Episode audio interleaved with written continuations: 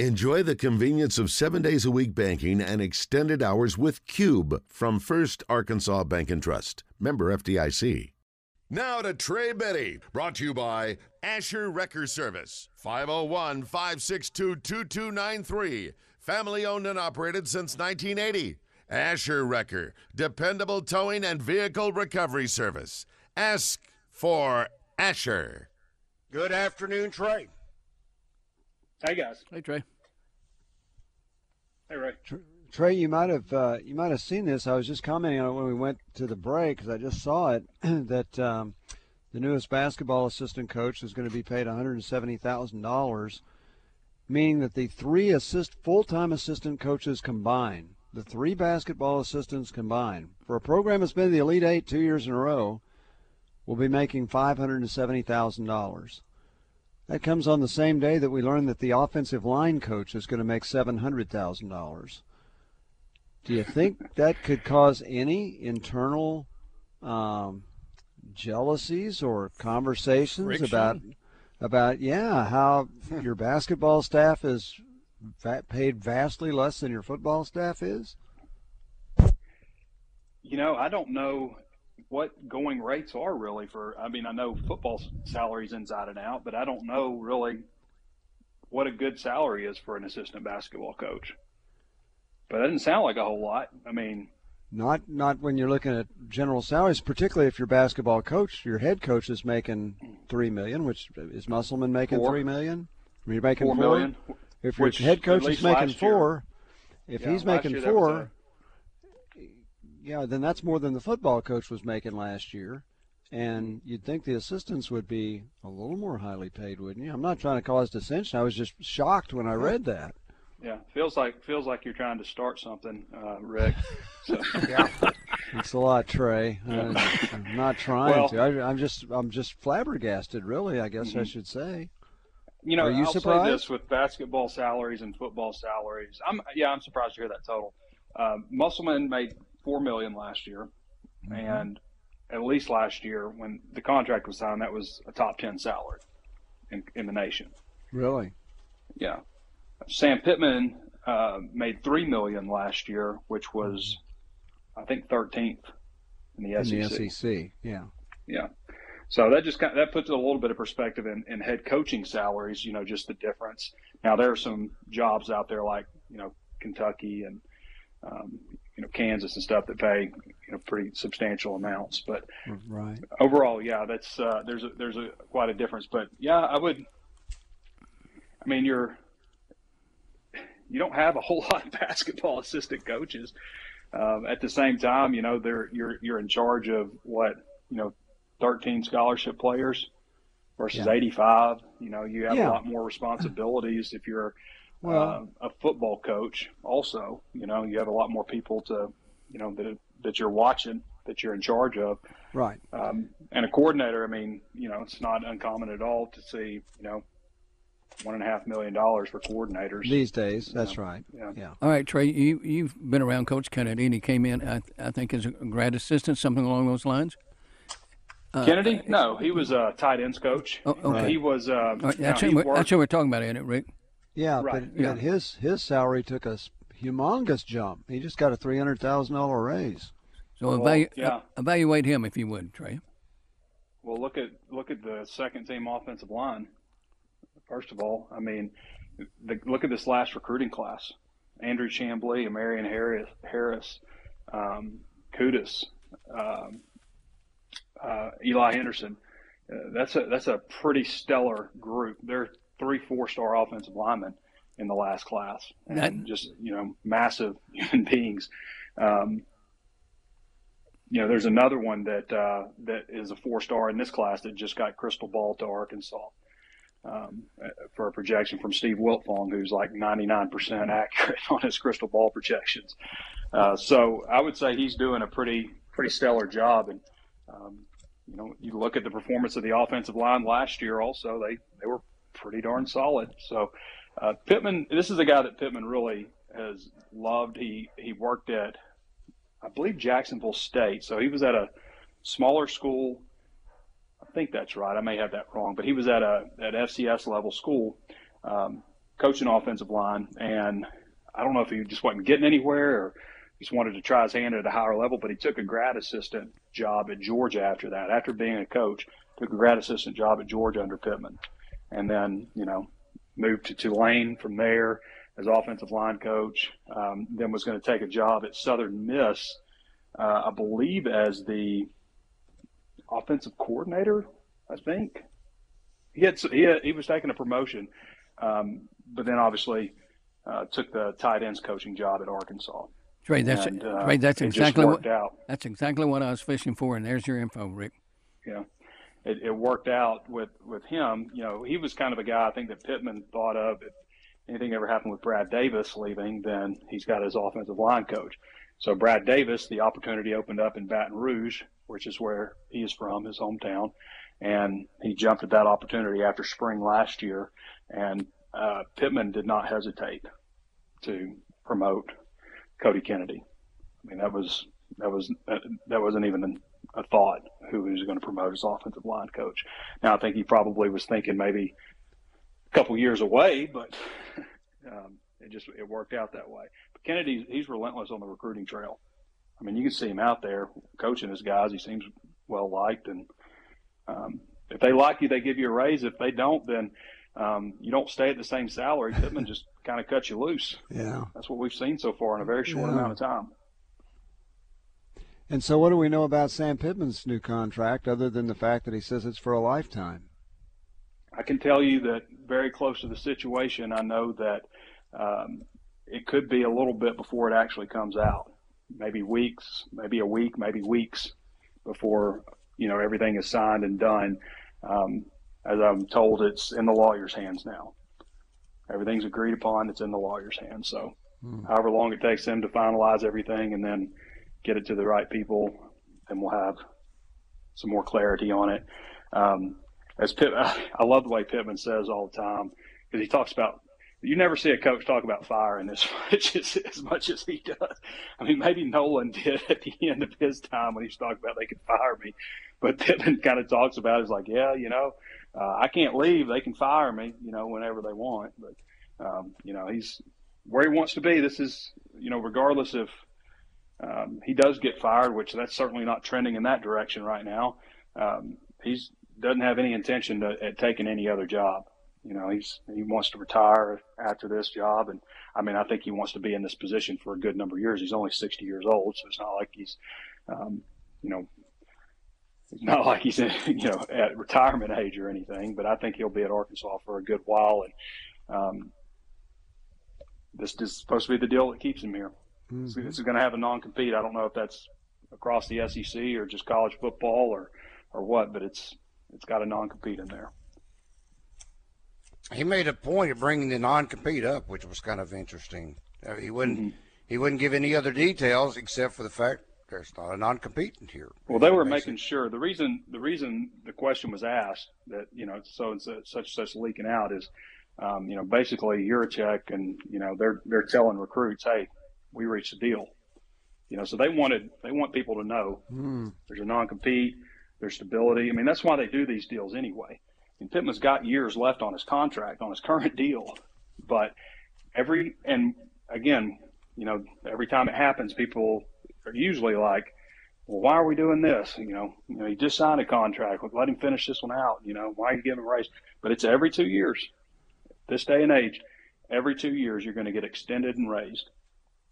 And this this contract will be it'll be revised just because it's, you know, in theory a lifetime deal, as long as he wants to coach. That's the theory. You know, that's what we think anyway.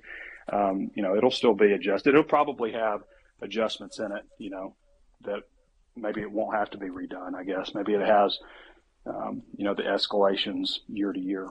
And I'm sure there's plenty of incentives, as we know. Trey, turning our attention to the scrimmage on Saturday, the one word that seems to continue to be used over and over again is toughness.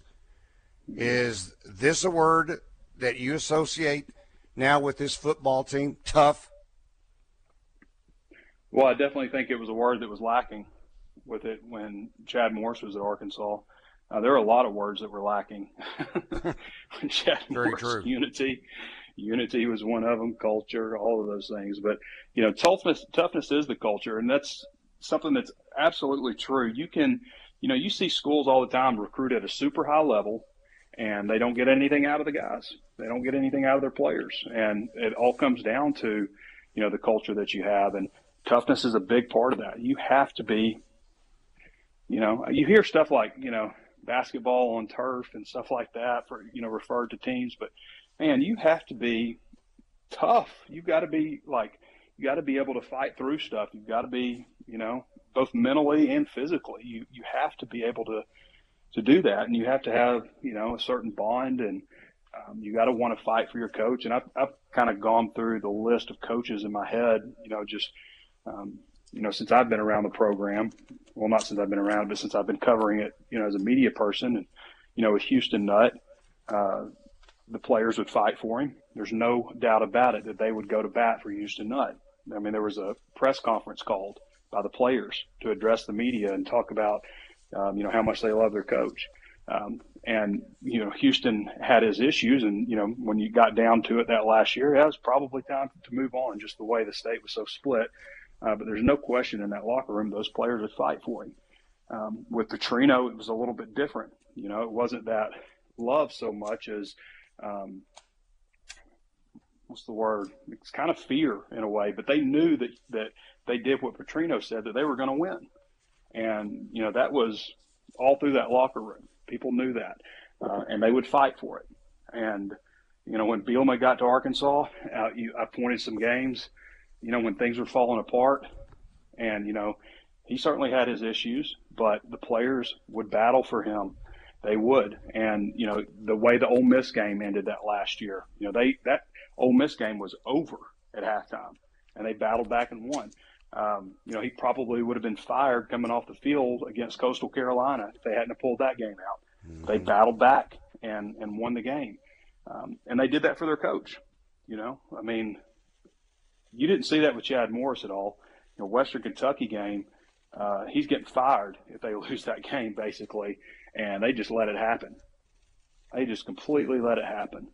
So, and Pittman to me is, you know, probably up there, you know, in terms of the players' love for him, maybe maybe higher than anybody. You know, Houston Nutt would be the guy that I would probably say, you know, is, you know, in contention for that with him. But Pittman might be higher than anybody in terms of how much the players love him, how much they'll fight for him, and how much they listen to him. You know, the things that he said rings true to them. You know, hey, we're going to be tough. We're going to be blue collar. All of those things. And hey, they do it and it works. So they're going to continue on with that. I think that's also evidence, Trey, when you are reading, and I'm doing this off of hogsports.com but after talking with XYZ recruit, it doesn't matter whether or not he's from the state of Arkansas or pick your state, California for that matter. They all rave about Sam Pittman and what he what they feel like, how he feels even at that juncture towards that player, how they make him feel at home, how they make him feel wanted, loved, yada yada. And I realize sometimes the question can be positioned to that player to where you're almost yeah. going to get that result. You're going to get that answer. But when that same answer is given time and time and time again, uh, or example, well, what was the highlight of your trip? Oh, it was my time that we were able to spend one on one with Coach Pittman. It was our time that we were, my parents thoroughly enjoyed getting to know Coach Pittman and how he made us feel comfortable and so forth and so on. So, I mean, even even in the recruiting process, a lot of that seems to come through that that uh, almost affection, if you will, that that immediate care uh, for Sam mm-hmm. Pittman. Mm-hmm. You know, some have got it, some have not, some don't. I mean, I don't I don't know how fuzzy I'd feel coming out of the office of uh, Nick Saban, but uh, probably be happy that my head was still intact. But yeah. Well, I mean, Randy, you can go back and like look at you know some videos I did when I found out that Pittman was going to be the coach. These aren't things that um, surprised me one bit because I felt the same thing. You know, I mean, he's he's an easy guy to talk to. I mean, when those players sent us that letter for us to run on Hog Sports, advocating for Sam Pittman. Now, when it was sent to us, we were like, well, this is this is cool that they would do that. He has no chance of getting this job, but it's cool. We'll publish this letter. You know, um, and it was not just one player; it was a group of them uh, that had played for him at Arkansas, and I mean, I'm not surprised by any of it in terms of you know how the player you know the questions were like experience and um, you know you have you know what it takes to be a head coach? The players were going to love him and fight for him no matter what. That was one thing that you knew was going to happen when they hired pittman.